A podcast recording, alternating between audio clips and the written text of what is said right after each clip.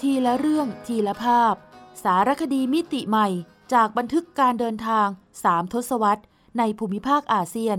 ของทีรภาพโลหิตกุล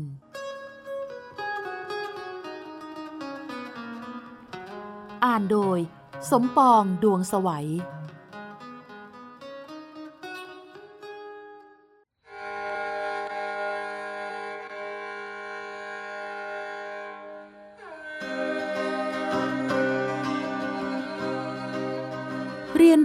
ใหม่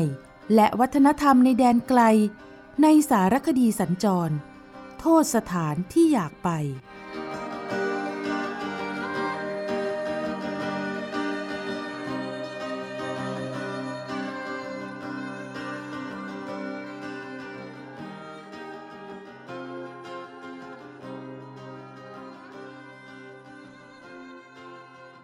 วังดีโพธราง วันกลางผ้าพระบทใหญ่ การชมผ้าพระบทใหญ่ หรือธงเร็ว ถึงกับมีคำกล่าวว่า เพียงได้ยนก็หลุดพ้น เพราะธงในภาษาภูตานแปลว่า ดูคำว่าเร็วหมายถึงการล้างบาป ปลายเดือนกันยายนปีพศ 2550 ผมนำคณะผู้ใฝ่ใจในการท่องเที่ยว เชิงวัฒนธรรม ไปเยือนดินแดนมังกรสันติ ภูตาน จากเมืองท่าอากาศยานพาโร สู่นครหลวงทิมพู วันนั้นเราตั้งใจจะพักค้างกันที่อดีตราชธานีปูนาคาทว่ารีสอร์ทที่มีอยู่ไม่กี่แห่งนั้น เต็มทั้งหมด เราจำเป็นต้องแรมคืนณเมือง วังดีโพราง ที่อยู่ติดติดกัน ค่ำคืนนั้น กว่าจะถึงที่พักเราก็หิวกันท้องกิ่ว แล้วโรงแรมเล็กๆ แห่งนั้น ก็ไม่ได้มาตรฐานอย่างที่คาดหวัง แถมยังไม่มีวิวทิวทัศน์ให้เจริญตา ทั้งๆทที่ทุกเมืองในภูตานตั้งอยู่ในหุบเขา อันแวดล้อมด้วยธรรมชาติ ป่าไม้ และสายน้ำแสนพิสุทธิ์แต่โรงแรมนี้ตั้งในมุมอับของตัวเมืองพอดีทว่าไม่มีอะไรดีเลิศ หรือเลวล้วน ขณะที่เรากำลังทานอาหารค่ำกันอย่างอร็ดอร่อย จนรู้สึกแปลกใจ เพราะไม่คิดว่า โรงแรมที่ดูขี้เร จะทำอาหารเลิศรสเพียงนี้ เราก็ได้รับข่าวที่น่าตื่นเต้นซ้ำสองเมื่อมักคุเทศภูตานรายงานให้ทราบว่า เช้าตรู่วันพรุ่งนี้ จะมีพิธีกางผ้าพระบทใหญ่ ซึ่งแต่ละเมืองมักจะกางกันปีละครั้ง เฉพาะวังดีโพรางที่ห้าปีจะกางสักที โชคดีเหลือเกิน ที่คณะของเรามาตรงปีที่กลาง แล้วยังมาพักณโรงแรมที่ตั้งอยู่ ห่างจากจุดกลางผ้าพระบทใหญ่ เพียงห้านาทีเดิน พวกคุณโชคดีมากๆ ที่จะได้ชมพิธีนี้ เพราะแม้แต่ผมเองก็ยังไม่เคยเห็นมาก่อน คุณรู้ไหม ชาวภูตานถือว่าการได้โยนผ้าพระบทใหญ่ ถือเป็นบุญกุศลอันแรงกล้าในชีวิตทีเดียว คำยืนยันของไกด์หนุ่มชาวภูตาน ดูเหมือนทำให้พวกเรายิ่งเจริญอาหาร แล้วต่างขมีขมันไปเข้านอน เพื่อจะได้ตื่นแต่เช้า ไปเป็นสักขีพยานในพิธีกรรมทางศาสนาที่ยิ่งใหญ่โดยเกือบจะลืมความผิดหวัง เรื่องมาตรฐานของโรงแรมไปเลย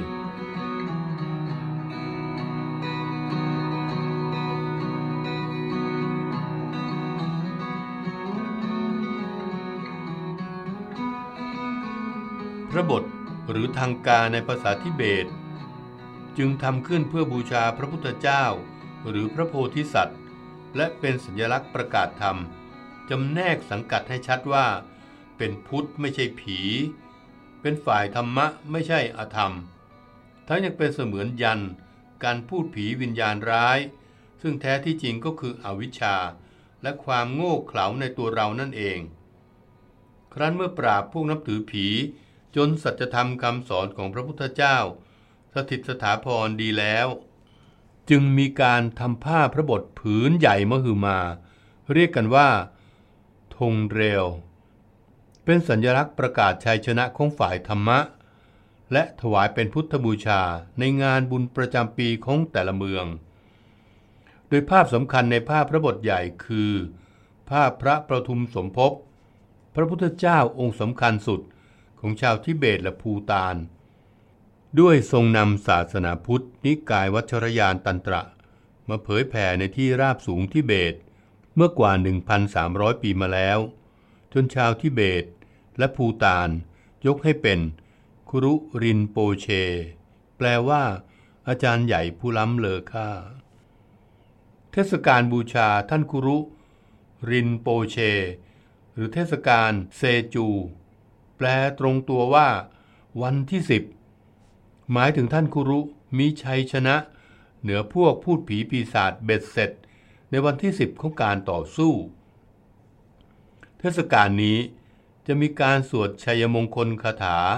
มีการรำหน้ากากถวายเป็นพุทธบูชา แล้วปิดท้ายด้วยการกางผ้าพระบทใหญ่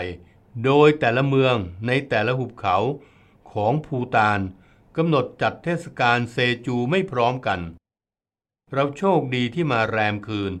ตรงวันกลางผ้าพระบทใหญ่ของเมืองวังดีโพราง โดยไม่รู้เนื้อรู้ตัวมาก่อน เช้าตรู่นนั้น เราตื่นมารับประทานอาหารเช้ากันสบายๆ ไม่เร่งรีบ เพราะเราพักอยู่ใกล้จุดที่กลางผ้าพระบทนิดเดียว คือวังดีโพรางซอง ศูนย์กลางของเมืองวังดี ซึ่งมีสถานะเป็นทั้งพระอารามหลวง สนามหลวงสาราว่าการเมือง และป้อมปราการ จึงมีนักวิชาการแปลคำว่าซอง อย่างไพเราะ และมีความหมายว่า มหาปราการาม พิธีกลางผ้าพระบทใหญ่ จะเริ่มตั้งแต่รุ่งสางราวตีสามตีสี่จนถึงราวแปดโมงเช้า เมื่อแดดเริ่มแรงจนอาจทำให้ผ้าหมองก็ม้วนเก็บ แต่เมื่อวันวานพวกเราเหน็ดเหนื่อยจากการเดินทางกันมาก จึงไม่รีบร้อนไปดู กะประมาณว่าพอแสงสวยราวเจ็ดนาฬิกา เราค่อยเดินไปดูกันแบบสบายๆ ดูกันให้เต็มอิ่มใจ จนกระทั่งเขาม้วนเก็บ เราจึงค่อยกลับ แต่ปรากฏว่ายังไม่ทันเจ็ดโมง ก็มีชาวบ้านและนักท่องเที่ยว เดินผ่านโรงแรมเรา มุ่งหน้าสู่มหาปราการามกันเนืองแน่นพลอยทำให้เราตื่นเต้น แล้วรีบอิ่มอาหารเช้ากันอย่างรวดเร็ว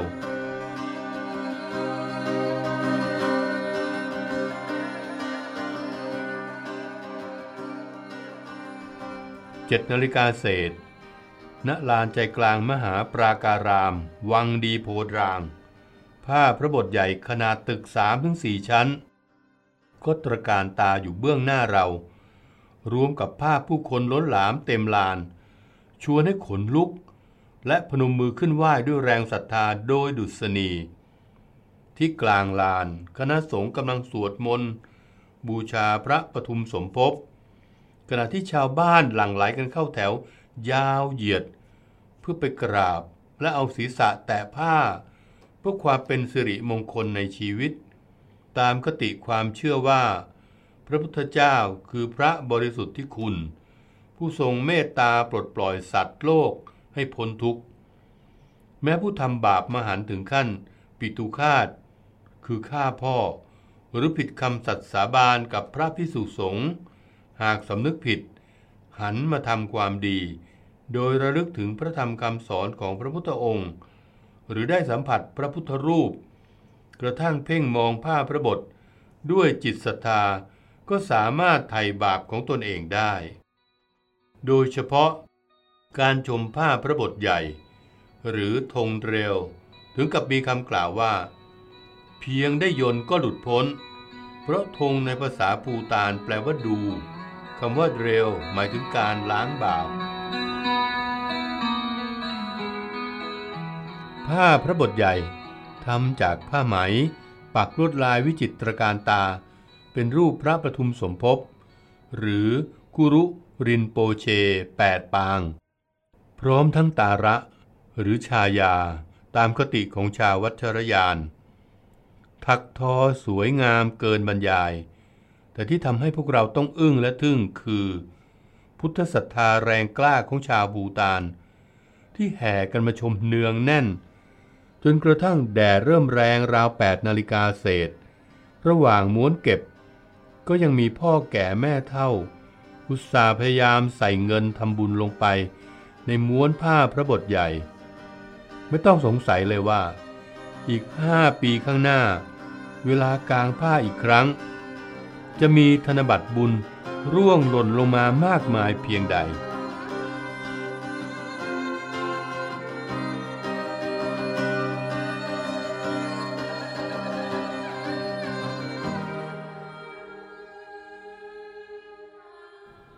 สร็จพิธีม้วนเก็บผ้าพระบทใหญ่แล้ว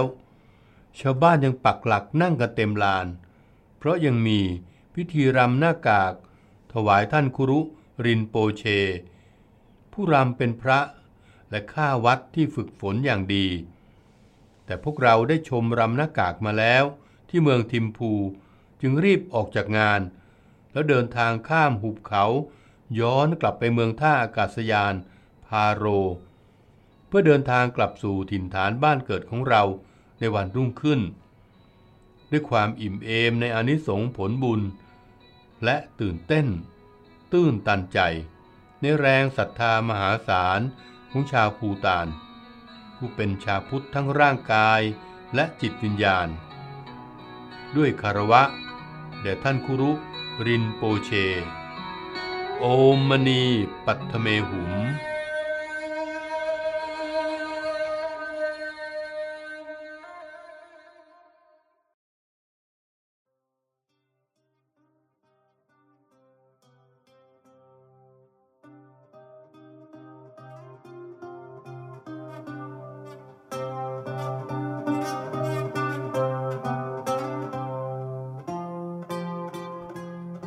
เส้นทางสู่ตรองสา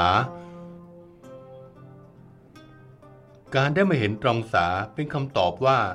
เหตุใดมกุฎราชกุมารทุกพระองค์ ของราชวงศ์ภูตานจึงต้องรั้งตำแหน่งตรองสาเพนหลอบหรือเจ้าเมืองตรองสาเสียก่อนที่จะดำรงพระอิสริยยศ เป็นสมเด็จพระราชาธิบดี แห่งราชอาณาจักรภูตาน บ่ายวันนั้น ผมยืนอยู่ที่จุดชมวิวบนเนินสูง ณบริเวณรอยต่อระหว่างภาคตะวันออกกับตะวันตกของประเทศภูตาน เบื้องหน้าผมคือ ตรองสาซอง หรือมหาปราการาม ซึ่งมีทั้งป้อม ปราการพระอาราม และสาราว่าการเมือง อยู่รวมกันเป็นหนึ่งเดียว และถือเป็นสถาปัตยกรรมหนึ่งเดียวในโลก อันเป็นอัตลักษณ์เฉพาะภูตาน ผมมีโอกาสเห็นซ่งหรือซองที่ว่าสวย ยิ่งใหญ่ตระการตามาหลายเมือง แต่ต้องยอมรับโดยว่า ตรองสาซองไม่เหมือนใคร เพราะตั้งอยู่เหนือหน้าผาสูงชัน ชนิดที่นึกไม่ออกว่า ต้องใช้ทั้งพลังอำนาจและความมณะพยายามเพียงใด จึงจะสามารถรังสรรค์สิ่งก่อสร้างขนาดมหึมา บนภูมิประเทศอันยากลำบากเช่นนี้ได้ ตั้งแต่พศ 2187 หรือเกือบ 400 ปีมาแล้ว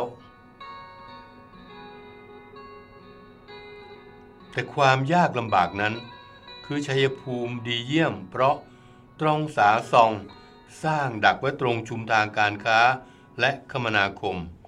ระหว่างภาคตะวันออกกับตะวันตกของภูตาน จากอดีตนับพันปี ตราบจนวันนี้ ช่องทางเชื่อมต่อตะวันออกกับตะวันตก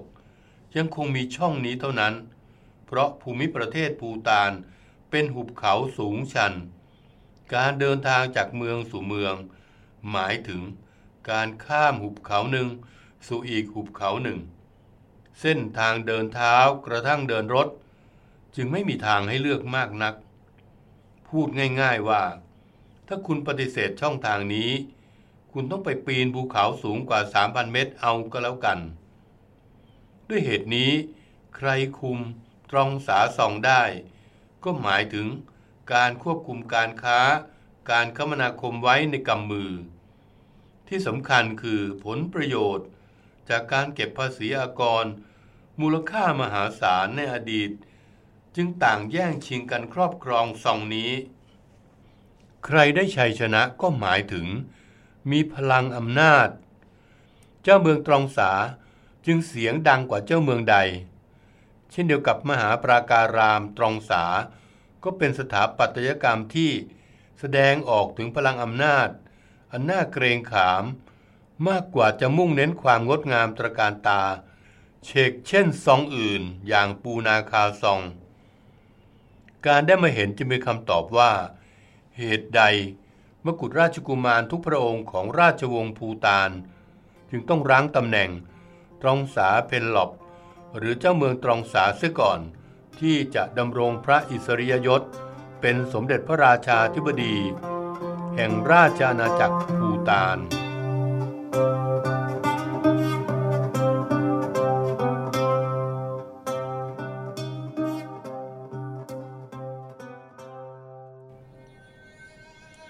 นทางหลวงสายตะวันออก สู่ตะวันตกของภูตาน ที่มีเมืองตรองสาเป็นชุมทางอยู่ตรงกลาง หากเริ่มต้นจากนครหลวงทิมพูทางทิศตะวันตก ผ่านปูนาคาราชธานีเดิม ผ่านเมืองวังดีโพดราง เมื่อใกล้จะถึงตรองสา เส้นทางนัดเลียบภูเขายิ่งวกวน เริ่มเห็นตรองสาส่องแบบลับแล คือเห็นเห็นหายหาย ไปตามความคดเคี้ยวของเส้นทาง จนกว่าจะถึงจุดชมวิวนั่นแหละ ตรองสาซองจึงเห็นได้เต็มตาหน้าเกรงขาม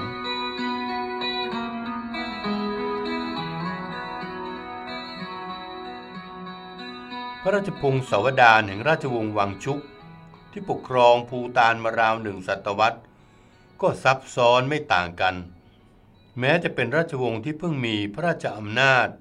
แค่หลักร้อยปี แต่ต้นราชวงศ์นั้นมีความเกี่ยวพันกับประวัติศาสตร์ภูตานนับพันปี เป็นความเกี่ยวพันแบบที่ชาวพุทธเถรวาทอย่างบ้านเราอาจไม่คุ้นเคย นั่นคือความเกี่ยวพันทางนิรมานกาย หรือการกลับชาติมาเกิดของผู้มีบุญบารมี เริ่มต้นที่พระเจ้า อุกเย็นวังชุก ปฐมบรมกษัตริย์ราชวงศ์วังชุก ที่มีพระชนชีพร่วมสมัย พระพุทธเจ้าหลวงรัชกาลที่ห้าของไทย ท่านสั่งสมบารมีจากการเป็นเจ้าเมือง ตรองสา แล้วรุกคืบไปครอบครอง หุบเขาพาโร จนมีฐานะเป็นเจ้าเมืองพาโรอีกตำแหน่ง ก่อนที่บรรดาเจ้าเมืองแห่งหุบเขาต่างๆ รวมทั้งพระลามะชั้นผู้ใหญ่ พร้อมใจกันสถาปนาท่าน เป็นพระมหากษัตริย์ จากการสืบสันตติวงศ์องค์แรกของภูตาน ภายใต้สมัญญานาม ดรุกกันโป หรือพระเจ้าแผ่นดินมังกรสายฟ้า พระชาภูตานเรียกตนเองว่า ดรุกปะ คือชาวมังกรสายฟ้า และเรียกประเทศของเขาว่า ดรุกยูน คือแผ่นดินแห่งมังกรสายฟ้า วันที่ปฐมบรมกษัตริย์ของชาวมังกรสายฟ้า กระทำพิธีบรมราชาพิเศษเมื่อวันที่ 17 ธันวาคม พศ 2450 จึงกลายมาเป็นวันชาติภูตานตราบจนวันนี้ แม้ว่าภูตานจะเปลี่ยนแปลงการปกครองมาเป็นระบอบประชาธิปไตยแล้วก็ตาม ย้อนกลับไปที่ปฐมบรมราชนก หรือพ่อของท่านอุกเยนวังชุก คือท่านจิกมี่นำเกล ท่านเป็นทั้งอดีตเจ้าเมืองตรองสา และเป็นวีรบุรุษของชาวภูตาน เพราะท่านสามัคคีเจ้าเมืองแห่งหุบเขาต่างๆ ให้มารวมกันเป็นกองทัพมังกรสายฟ้า ต้านทานการลุกรานของเจ้าอาณานิคมอังกฤษ ในสงครามดัว เมื่อพศ 2407 ถึงพศ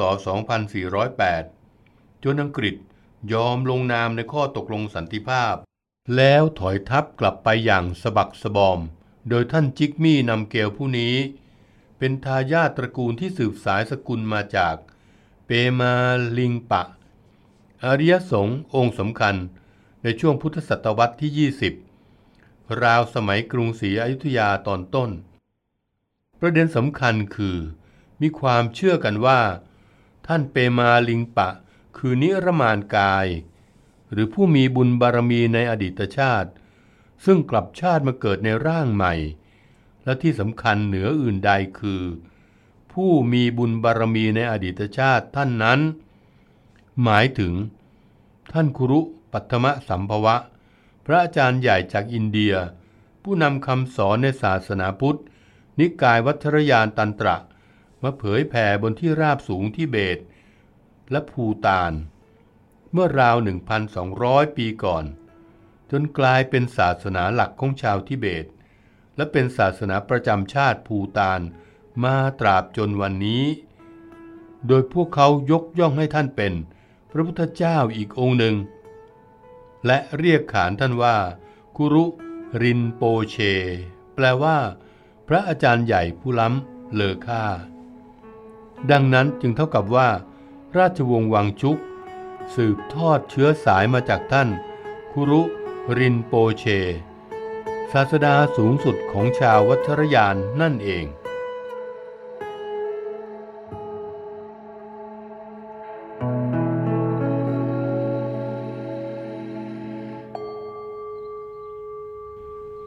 ิ่งไปกว่านั้น ธรรมเนียมปฏิบัติในการตั้งชื่อของชาวทิเบต ภูตาน นิยมนำชื่อของบุคคลสำคัญทางศาสนา มาผสมเป็นชื่อของตนเอง โดยไม่มีนามสกุล อาทิพระนามของปฐมบรมราชนก จิกมีนามเกลคำว่าจิกมี เป็นมงคลนามแปลว่ากล้าหาญส่วนนามเกลมาจากนามพระลามะองค์สำคัญ คือท่านซับดรุงงาวังนำเกลผู้หนีความขัดแย้งทางศาสนาในทิเบต เมื่อราว 600 ปีก่อน มาค้นพบดินแดนในหุบเขา ที่กลายเป็นประเทศภูตานวันนี้ และยังเป็นผู้วางรากฐานทางภาษา ศิลปะ วัฒนธรรม แม้กระทั่งการคิดประดิษฐ์สร้างซอง เป็นเอกลักษณ์ทางสถาปัตยกรรม ก็เป็นผลงานของท่าน โดยในเวลานั้น ท่านดำรงสถานะเป็นสมเด็จพระสังฆราช และเป็นกษัตริย์ในเวลาเดียวกัน แต่หลังจากที่ท่านจะมรณภาพ หุบเขาต่างๆ ก็แตกแยกกันอีกระยะหนึ่ง ก่อนมารวมกันเป็นปึกแผ่นอีกครั้ง ในสมัยรัชกาลที่หนึ่งแห่งราชวงศ์วังชุก ดังนั้น หากท่านคุรุ รินโปเช คือพระอาจารย์ใหญ่ผู้ล้ำเลอค่าทางศาสนา ท่านซับดรุง งาวังนำเกลคือบิดาผู้สถาปนา ดินแดนมังกรสายฟ้า ท่านจิกมีนำเกล เป็นวีรบุรุษกู้ชาติ และปฐมบรมราชนก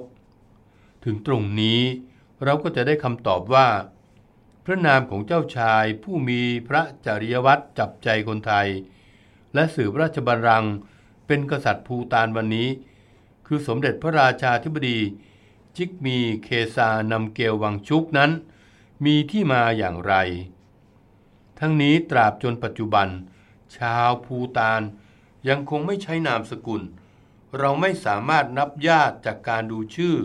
ของชาวภูตานอาทิ พ่อชื่อเชริงโดจี ลูกชื่อเทนซิงนำเกลยกเว้นพระราชวงศ์ภูตานที่กำหนดให้วังชุก เป็นชื่อราชวงศ์ซึ่งมาจากส่วนหนึ่งของพระนาม ปฐมกษัตริย์อุบเย็นวังชุกนั่นเอง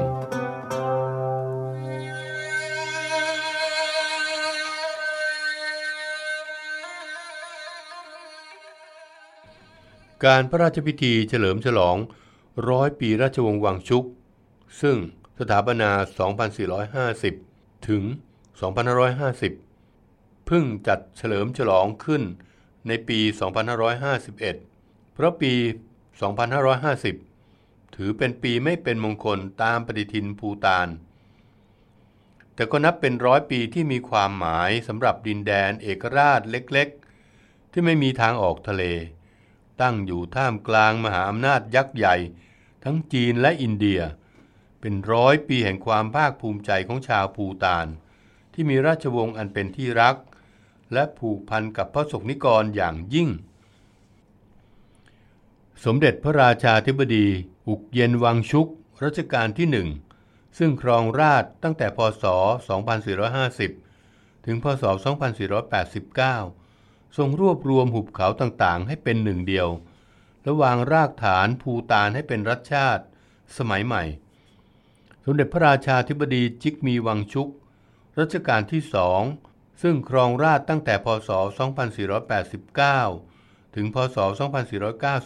2495 ทรงนำพาภูตานผ่านวิกฤตการณ์สงครามโลกครั้งที่สองและปกครองแผ่นดินมังกรสายฟ้าอย่างสงบร่มเย็น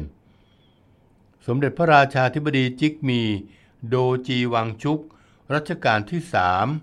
ทรงครองราชตั้งแต่พศ 2495 ถึงพศ 2515 ทรงมีสายพระเนตรยาวไกล โดยทรงเปิดประเทศด้วยการเป็นสมาชิกกลุ่มแผนโคลัมโบ เป็นสมาชิกองค์การสหประชาชาติ จัดตั้งรัฐสภาแห่งชาติ วางแผนพัฒนาเศรษฐกิจและสังคม ทางหลวงสายแรกของภูตานเกิดขึ้นในยุคนี้ เช่นเดียวกับพระราโชบายให้ชาวภูตานเรียนภาษาอังกฤษตั้งแต่วันแรกที่เข้าโรงเรียนอนุบาล ทรงนำพาภูตานสู่ยุคใหม่ในทุกๆด้าน จึงทรงได้รับสมัญญานามว่า พระบิดาแห่งภูตานยุคใหม่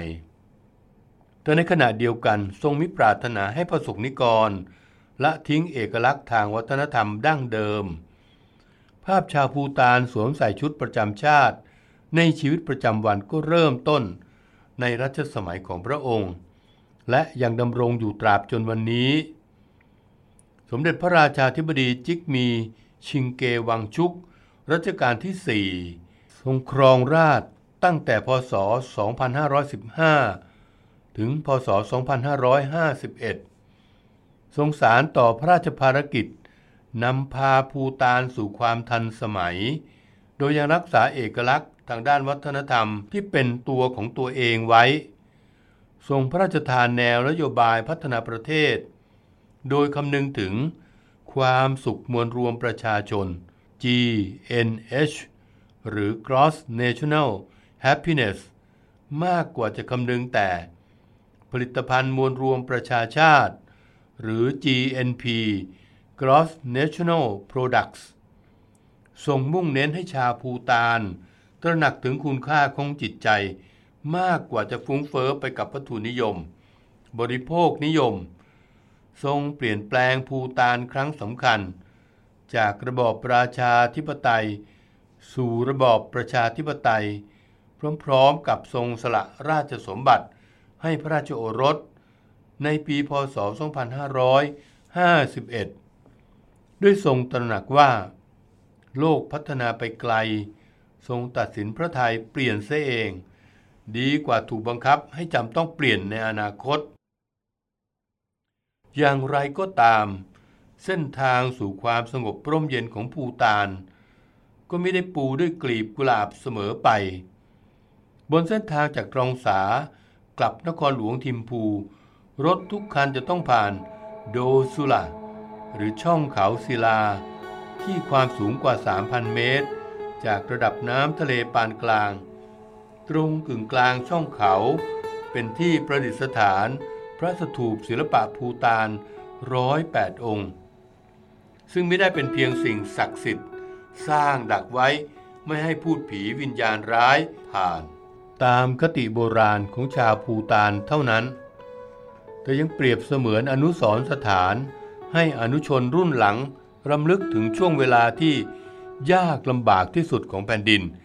ที่ได้ชื่อว่าวิมานมังกรสันติด้วย เหตุเพราะพื้นที่ป่าเขาตามแนวชายแดนใต้สุดของภูตาน ติดกับแคว้นอัสสัมของอินเดีย ถูกกองกำลังแบ่งแยกดินแดนที่ต่อต้านรัฐบาลอินเดีย บุกเข้ามาใช้เป็นแหล่งซ่องสุมกำลังเป็นเวลานาน สร้างความหนักใจให้ภูตาน ในการจะรักษาสัมพันธภาพกับอินเดียให้ราบรื่น ภายใต้เงื่อนไขที่ภูตานต้องพึ่งพิงอินเดียในทางเศรษฐกิจ และอาศัยร่มเงาอินเดียในการสมดุลอำนาจกับจีน สมเด็จพระราชาธิบดีจิกมีชิงเกวังชุกรัชกาลที่4ตัดสินพระไทยรวบรวมสรรพกำลังทางทหาร เข้าผลักดันกองกำลังแบ่งแยกดินแดนในเดือนธันวาคม พศ 2546 โดยเฉพาะพระองค์และพระราชโอรสเสด็จสู่แนวหน้า เพื่อทรงบัญชาการรบด้วยพระองค์เอง ในขณะที่สมเด็จพระราชินีโดจี วังโมวังชุก อัครมเหสี ไม่เพียงมีบทบาทสร้างแนวหลังที่แข็งแกร่ง ด้วยการก่อตั้งมูลนิธิตารายานะ ตามพระนามตาราเทวีของพระโพธิสัตว์ แห่งเมตตากรุณา เพื่อเป็นองค์กรอาสาสมัครภาคประชาชน หนุนช่วยแนวหน้า อธิการรณรงค์รับบริจาคเลือด การให้กำลังใจทหารหาร แต่ยังทรงตั้งจิตอธิษฐานที่จะสร้างสถูปร้อยแปดองค์ รอบสถูปองค์เดิม ณบริเวณช่องเขาศิลา แทนความปรารถนาจะให้พระสวามี และพระโอรส รวมทั้งทหารหารทุกคนกลับจากแนวหน้าอย่างปลอดภัย โดยทรงบันทึกความรู้สึกไว้ในหนังสือ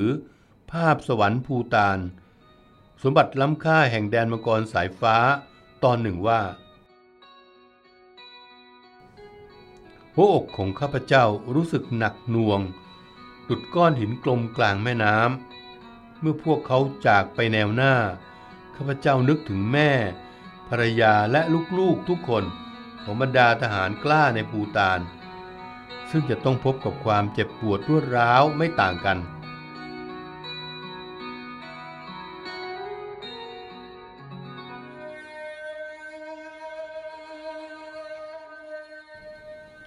วันที่ 15 ธันวาคม พศ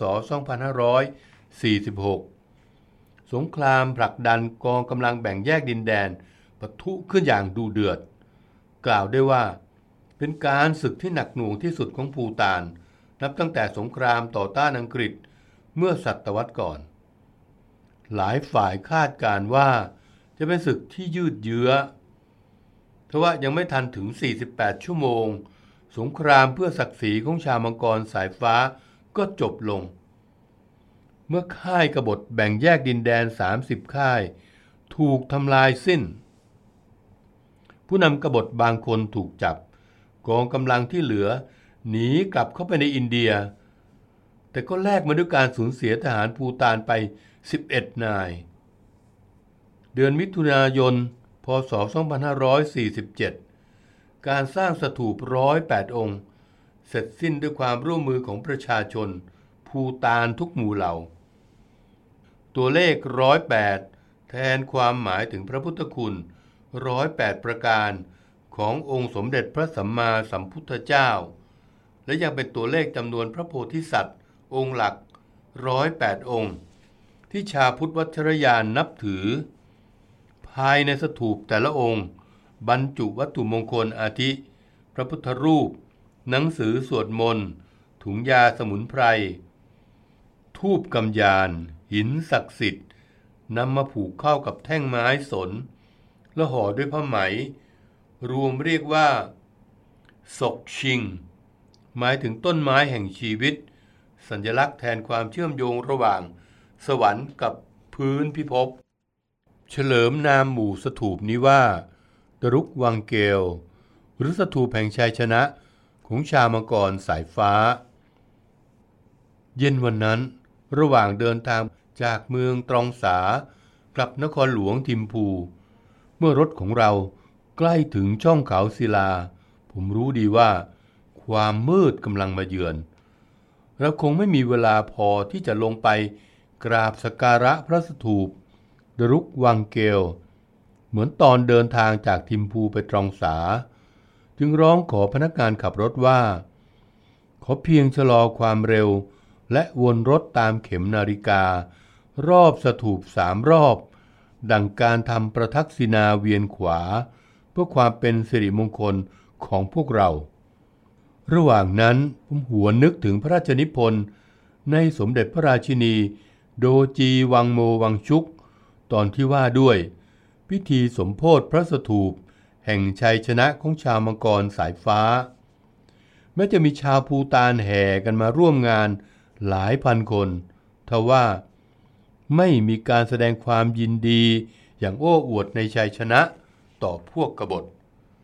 ไม่มีการฉลองชัยชนะด้วยความปลื้มปิติ นั่นไม่ใช่วิถีทางของพวกเรา เราทุกคนรู้สึกเสียใจที่ต้องสูญเสียทหารภูตานไป 11 นาย และเราได้พากันจุดประทีปและสวดอธิษฐานให้กับพวกหัวรุนแรงที่เสียชีวิตไปด้วย เพื่อให้ดวงวิญญาณของพวกเขาได้ไปสู่สุคติ หรือนี่คือบทพิสูจน์สัจธรรมที่อริยสงฆ์ที่โลกยกย่อง อย่างท่านพุทธทาสพิกุแสดงไว้ว่า เพราะโลกบูชาคนเก่งทางสันติภาพ ไม่มีใครไหว้กราบผู้เก่งทางสงคราม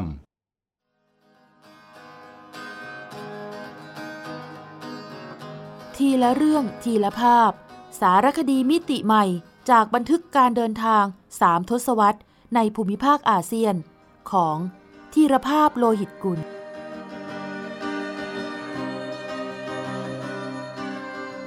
สร้างสารรค์ดนตรีโดย นิพนธ์เรียบเรียง และสิบประกรณ์พันธุวงศ์